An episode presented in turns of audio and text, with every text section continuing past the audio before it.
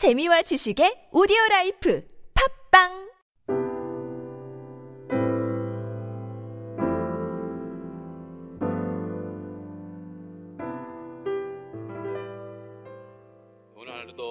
최고의 날이 되기를 주님의 이름으로 축복합니다. 날씨가 너무 이렇게 우중충하죠. 계속 어, 시애틀 날씨 같기도 하고 영국 날씨 같기도 하고 어, 아틀란타 날씨 같지는 않은 것 같습니다. 일주일 내내 계속해서 어, 비가 오고 이런 것 같습니다.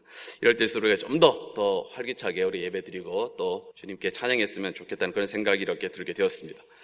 어, 제가 책을 하나 읽었는데요. 어, 유머집에서 봤던 책입니다. 그런데 웃겨야 되는데 어, 약간 걱정이 되긴 합니다. 어, 코미디언 두 사람이 대화를 나누고 있었습니다. 한 사람이 이렇게 말을 합니다. 어, 요즘 교인들이 기도를 응답을 못 받는 이유가 있다라는 겁니다. 그래서 한 사람이 묻습니다. 왜 그러냐고. 그랬더니 요새 교회가 너무 어, 완벽하게 잘 지었기 때문에 문제라는 겁니다. 음향 시설도 좋고 조명도 좋고 방음 시설도 완벽하기 때문에 이것이 문제라고 하는 것이죠. 그래서 왜 그러냐고 했더니 어, 바로 이 문제가 있는데 방음이 완벽하기 때문에 우리가 주여 주여 아무리 외쳐도 하나님께 그 소리가 전달되지 않기 때문에 어, 응답받지 못한다라고 그렇게 말합니다. 어, 제가 이것을 이렇게 책의 유머집에 보면서 참 기도 응답받지 못한다는 핑계도 여러 가지가 있겠구나라는 그런 생각이 어, 잠시 들기도 하였습니다. 어, 하나님께서는 방음이 되었다고 기도 드리지 못하시는 분은 아니시죠. 우리가 기도하지 않기 때문에 응답이 되지 않는 그런 분들입니다. 조지 밀러는 평생을 어, 기도하면서 평생을 5만 번의 기도 응답을 받았다라고 이야기를 합니다. 그럼 매일 거의 기도의 응답을 받았던 사람입니다. 그런데 즉각 즉각 기도의 응답을 받은 것도 있지만은 40년 동안의 한 기도 제목이 기도 제목을 놓고 기도했고 40년 뒤에 응답받은 기도가 있다라고 그렇게 어, 고백하기도 합니다. 우리가 백의 천사로 잘 알고 있는 나이팅게일 같은 경우에도 그는 그녀는 백의 천사뿐만 아니라 기도의 사람이기도 했습니다. 그런 많은 병사들이 자기에게 찾아왔었을 때 환부를 치유하는 것뿐만 아니라 그들을 위해서 계속해서 기도해 줬던 그 기도의 사람이기도 합니다. 그녀가 1차 대전 때에 어, 한 16년 동안에 기도했던 한 사람을 그렇게 만나게 되기도 하였습니다. 단지 그 사람은 얼굴도 모르는 사람이고 자신의 어머니가 이를 위해서 기도해 달라라고 해서 그 사람을 위해서 기도했습니다. 그런데 우연하게 전쟁터에서 이 사람이 총을 맞고 쓰러져서 이제 병원으로 실려 왔었을 때에 이 사람을 이야기하다가 보니까 만나게 되었던 겁니다. 그리고 그 기도의 제목이 16년 만에 이루어지는 겁니다. 이 친구가 믿지 않았던데 이제 16년 자기가 기도했던 그 16년 만에 죽기 일보 직전에 이제 주님을 영접하고 그리고 편안하게 하늘나라로 올라가게 되었다라는 그런 예화도 있습니다. 우리가 기도하는 근본적인 이유는 응답받기 위해 기도합니다. 다양한 이유가 있겠지만 우리가 기도하는 이유는 궁극적인 목적은 바로 응답받기 위함입니다. 우리 인생에 어려움이 있고 아픔이 있고 고통의 문제에 대해서 또한 결정해야 될 문제에 대해서 하나님께서 나의 방향에 대해 나아가야 될 방향에 대해서 어떻게 나아갈지에 대한 부분들에 대해서 우리가 묻고 그것에 대해서 응답받기 위해서 우리가 하나님께 기도하게 되는 겁니다. 여행의 속설 중에서 이런 이야기 했습니다. 저는 이런 일을 좋아, 좋아합니다. 아는 만큼 보인다라고 하는 겁니다. 모르는 사람에게는 그냥 흔한 돌덩이 하나고 기둥 하나로 보이지만 그것을 아는 사람에게는 의미가 있게 된다라고 하는 것이죠. 우리가 하나님께 신앙생활 하는 것도 동일하다고 생각합니다. 우리가 하나님을 알면 더 알수록 우리는 더 깊이 기도하고 정확하게 기도하며 하나님께 우리 강구할 수 있다라고 하는 겁니다. 오늘 우리가 읽었던 어, 본문의 말씀은 솔로몬의 기도를 나타냅니다. 저는 이 기도의 모습을 보면서 기도의 어떤 하나의 모범의 모습을 어, 찾고 보게 됩니다. 그러면서 이 기도의 모습을 통해서 우리가 기도를 배우게 되고 또한 응답받는 기도가 어떤 모습인지에 대한 부분들도 다시 말씀을 통해서 이렇게 함께 깨닫게 됩니다. 먼저 첫 번째 솔로몬의 기도는 현실의 현실을 믿음의 성장의 기회로 보고 깨달았는 어, 것입니다. 어, 깨닫는다라고 하는 것은 현실을 인식한다라는 말입니다. 오늘 본문 말씀을 보게 되면은 현실의 상황을 가정한 다양한 단어들이 이렇게 존재합니다. 31절에 보면은 이렇게 말씀합니다. 어떤 사람이 범죄함을 맹색시킴을 받고라고 말합니다. 죄를 지었기 때문에 어떤 사람에 의해서 끌려 나왔던 그런 상황을 이야기를 합니다. 33절에 보면은 이렇게 또 말합니다. 적국 앞에 패하게 되므로라고 이야기합니다. 이스라엘 백성들이 전쟁을 통해서 이야기하는데 그 전쟁에서 패배했던 그 상황을 나타내고 있습니다. 35절 말씀을 보니까 하늘이 닫히고 비가 없어서라고 말합니다. 가뭄을 이야기를 하고 있습니다. 37절에서는 곡식이 시들고 메뚜기와 깜뿌기가 나오거나 적들이 침입해 올 때라고 이야기를 합니다. 자연의 제어가 있게 되고 적으로부터의 공격을 받게 되어서 사방에 움켜짐을 당하는 그런 상황을 어, 이야기를 합니다. 모두가 어려운 현실의 상황입니다. 우리 인생을 살다 보면은 뜻하지 않게 죄를 지어서 어려움을 겪는 경우도 나타나게 됩니다. 때로는 경쟁에서 낙오가 되어서 좌절해서 패배감을 경험하기도 합니다. 경제적인 어려움이 찾아오기도 하고 사람의 줄이 목말라서 그 사람의 말라서 외롭고 쓸쓸함을 경험할 때도 있습니다. 자식이 마음대로 되지 않아서 마음고생을 할 때도 있고 뜻하지 않는 병으로 인해서 고통을 경험하는 경우도 있습니다. 더욱이 천재지변과 같은 이런 일들을 당해서 재산의 손실을 입기도 하고 우리가 1년 전에 아픔을 경험했던 것처럼 한국의 세월호와 같은 그런 엄청난 아픔을 통해서 수많은 이들이 이별의 아픔을 겪어야 되는 것들 또한 우리는 경험하게 되기도 합니다. 살다 보면 이런 일들이 벌어지게 된다라는 것입니다. 그런데 중요한 것은 이러한 현실을 어떻게 받아들이냐에 따라서 그 해결책 또한 달라진다라고 하는 겁니다. 오늘 말씀을 보면은 솔로몬은 그것을 바라보며 있었을 때에 이스라엘 백성이 세상을 향해서 바라보는 것이 아니라 그러한 문제를 바라보며 있었을 때에 어려움 속에서 역사하시는 하나님을 바라보는 것을 전제로 하고 기도하고 있다라고 하는 겁니다. 다시 말해서 영적인 눈을 뜨고 지금 현재 일어나는 일들을 바라보면서 나아가라라고 기도하고 있습니다. 솔로몬의 기도를 보면 31절에 다시 말씀을 보면 이렇게 말합니다. 범죄자가 있다라면 그 범죄자는 하나님의 전에 나와서 맹세해야 함을 말합니다. 33절에서 전쟁에서 패했을 때는 하나님을 인정하고 나와야 한다라고 말을 합니다. 하나님을 인정한다라는 말은 하나님의 말씀대로 살아가야 하는데 하나님의 방법대로 살아가야 되는데 그렇게 하지 못했기 때문에 그것을 철저하게 회개하고 다시 돌아오는 것을 이야기를 합니다. 35절의 말씀을 보면은 하늘이 닫히고 비가 오지 않는 것은 우리의 모든 삶을 되돌아보며 이스라엘의 범죄함이 없는지 기도하고 하나님께 더 가까이 와야 하는 신호로 여기며 더욱 기도할 것을 종용하고 있습니다. 37절에서 천재집이 일어났었을 때에 이것은 나와 상관없는 일인데 라고 그렇게 치부하며 바라보는 것이 아니라 이것은 자연재인데 이렇게 말하는 것이 아니라 우리 스스로의 삶을 되돌아보아야 한다라고 그는 그렇게 말씀하고 있습니다. 다시 말해서 어려움을 통해서 나를 돌아보고 나의 삶을 신앙을 돌아보고 우리의 신앙을 돌아보고 점검하는 기회로 삼아야 하는 것이 솔로몬의 중보 기도의 핵심적인 내용입니다. 우리 또한 저는 그렇게 해야 된다라고 믿습니다. 우리의 생향에서 크고 작은 어려움들을 우리 인생에서 크고 작은 어려움과 시련은 우리 하나님께서 나를 부르시고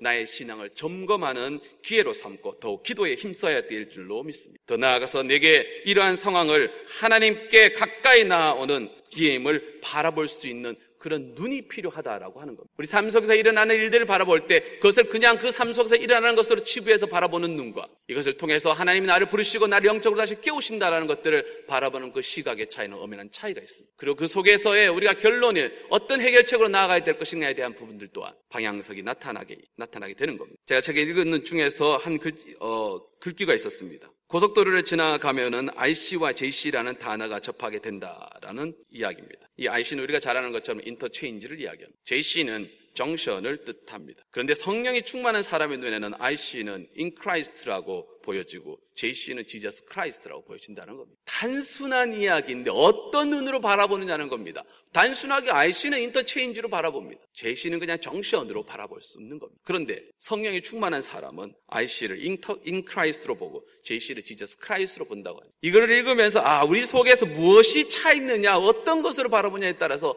바라보는 것의 해석이 달라진다라고 하는 겁니다. 내 안에 무엇을 차 있느냐에 따라서 달라지게 됩니다. 성경의 눈으로 내 사람을 내 삶을 바라볼 때는 그 속에서 하나님의 역사하심이 바라보게 되는 거예요. 그러나 세상적인 눈으로 내 인생과 내 상황을 바라보게 되면 단지 그 속에서 일어났던 일들을 해결하기 위해 급급하게 바쁜 그런 모습으로 내 인생을 바라보게 되기도 합니다. 우리 연합의 성도들이 모두가 성령의 성으로 성령의 눈으로 내 삶을 바라볼 수 있기를 주님의 이름으로 축원합니다. 두 번째는 솔로몬의 기도는 기도의 대상을 분명히 알고 한 기도였다라고 하는 겁니다. 솔로몬은 하나님께 하나님께서 어떤 분이신지를 분명히 알고 있었습니다. 31절과 32절에서는 하나님의 공의의 모습에 기초해서 기도하고 있습니다. 범죄자가 있으면 그에게 벌을 받게 할 것이며 그리고 의로운 자에게는 의롭게 해주기를 기도합니다. 또한 이스라엘이 범죄하고 있었을 때에 그들의 범죄에 상응하는 벌을 내린 이후에 회복시켜 주실 것을 강구하며 나아갑니다. 우리가 잘못했었을 때 어려움이 있었을 때 무턱대고 하나님 이것에 대해서 덮어주십시오 용서해 주십시오라고 말하는 것이 아니라 잘못된 것이 있다면 그 잘못된 것에서 당, 응당 그에 대한 책임을 지고 그 이후에 우리를 회복시켜 달라라고 기도를 합니다. 그래서 공의의 하나님의 속성입니다. 젊은 친구들일수록 처음 신앙생활을 처음 하는 사람일수록 이렇게 말합니다. 공의의 하나님을 이야기하면 무섭다라고 이야기해요. 우리 찬 청년 여자 청년이 이렇게 말합니다. 목사님 공의의 하나님을 이야기할 때에 특히 구약 성경의 모습을 보면 하나님이 너무너무 무섭습니다. 그래서 두렵고 떨리는 마음이 있습니다. 그래서 저는 하나님을 생각하면 참 두렵습니다. 라고 이야기해요. 그런데 하나님의 이 공의의 하나님이 두렵고 떨리는 것만이 나타내는 것은 아니에요. 하나님의 올바른 법칙에 의해서 정의에 의해서 실현되는 부분들입니다. 만약에 하나님께서 공의의 하나님이 아니시라면 내가 억울함을 당하거나 아픔을 경험하고 있었을 때 우리가 누구에게 토로할 수 있겠습니까? 저는 그래서 공의는 하나님의 또 다른 사랑의 하나의 표현이다라고 생각합니다.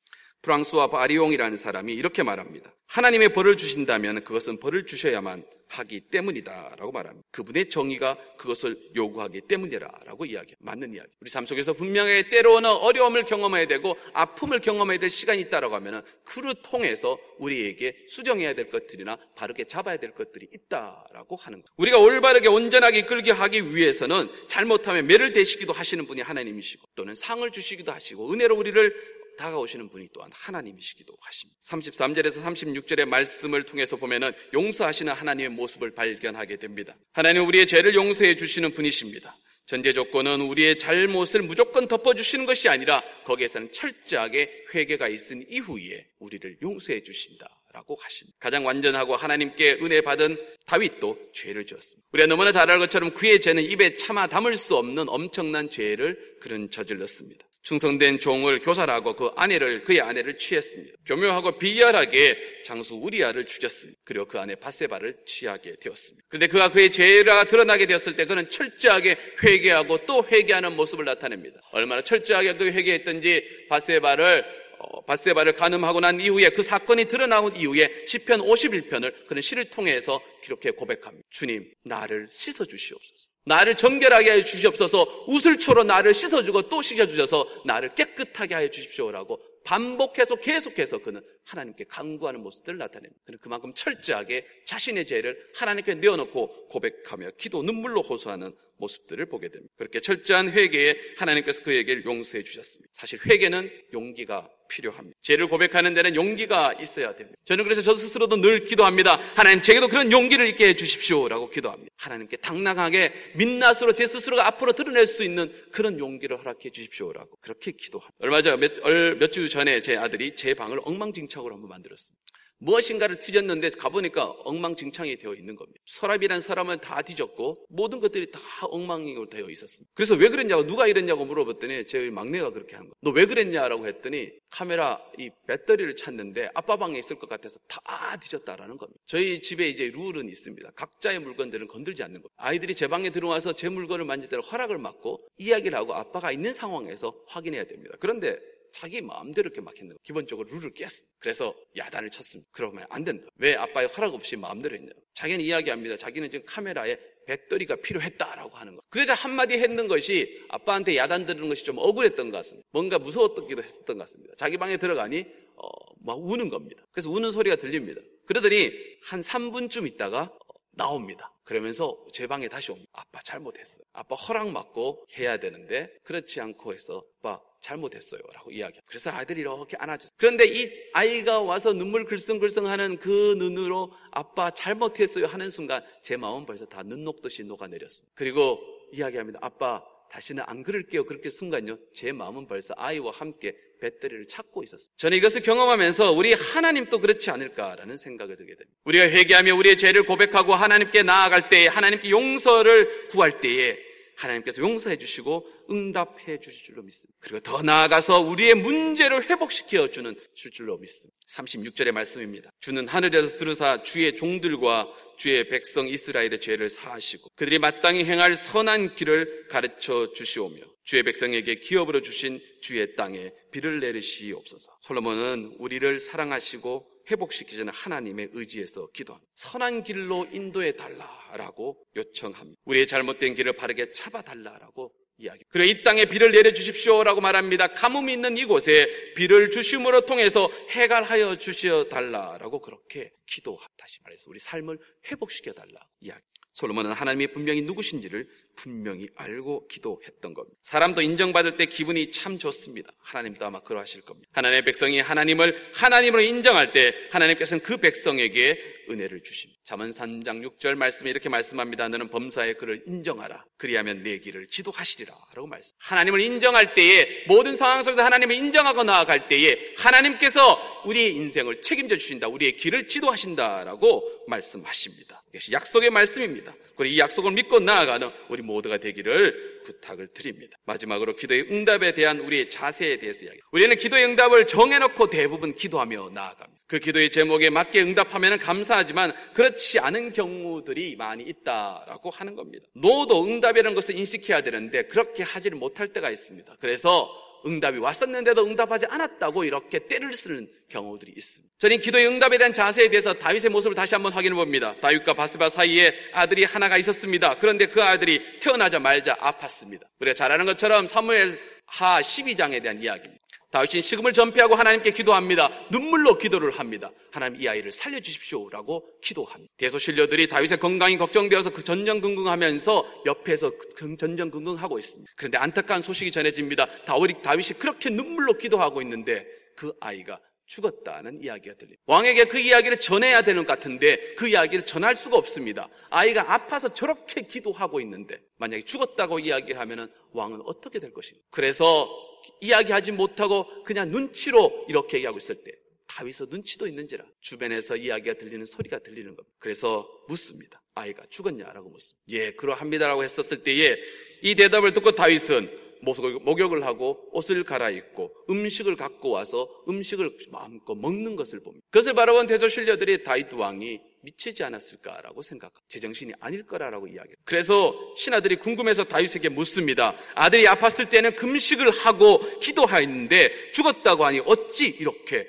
행동합니까? 라고 말합니다. 자신들의 생각으로 봤었을 때는 죽었다고 하면은 더 절규하고 울고 했었을 것인데 죽었다고 하니까 그는 이제 목욕을 하고 머리에 기름을 바르고 옷을 깨끗하게 입고 마음껏 음식을 먹었다라고 하는 겁니다. 그때 다윗이 이야기를 합니다. 사무엘라 12장 22절에서 23절의 말씀입니다. 이르되 아이가 살았을 때에 내가 금식하고 운 것은 혹시 하나님 여호와께서 나를 불쌍히 여기서 아이를 살려줄지는 누가 알까 생각함이, 생각함이거니와 지금은 죽었으니 내가 어찌 금식하리? 내가 다시 돌아오게 할 수 있느냐? 나는 그에게 가려니와 그는 내게로 돌아오지 아니하리라.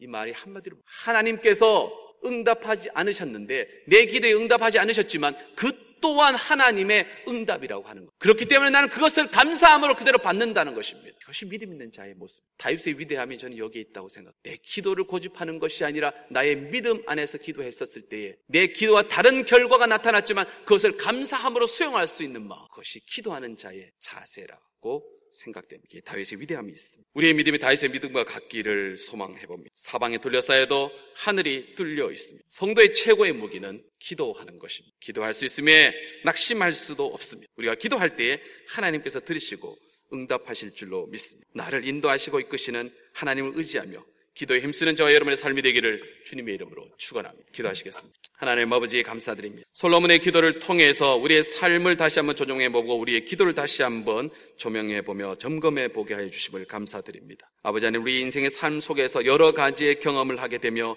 인생의 문제들을 겪게 될 때에 그것이 하나님께서 내게 주신 기회란 것을 깨닫게 하여 주옵시며 더욱더 하나님께 가까이 갈 수 있는 은혜를 허락하여 주시옵소서. 성령의 눈으로 바라보게 하여 주옵시며 인간의 생각으로 나아가는 것이 아니라 하나님의 어, 기준으로 바라볼 수 있게 인도하여 주시옵소서. 그래 통해서 우리의 삶이 깨닫고 주님께 더욱더 든든히 사가는 우리의 삶이 되기를 소망합니다. 하나님 함께하여 주시고 인도하여 주시옵소서. 예수님의 이름으로 기도합니다. 아멘. 이 시간에 함께 우리의 중보의 기도로 나아가도록 하겠습니다. 먼저 우리 교회를 위해서 함께 기도합니다. 특별히 담임 목사님께서 한국에 출타 중에 계십니다. 한국과 일본의 일정을 잘 소화하고 돌아올 수 있도록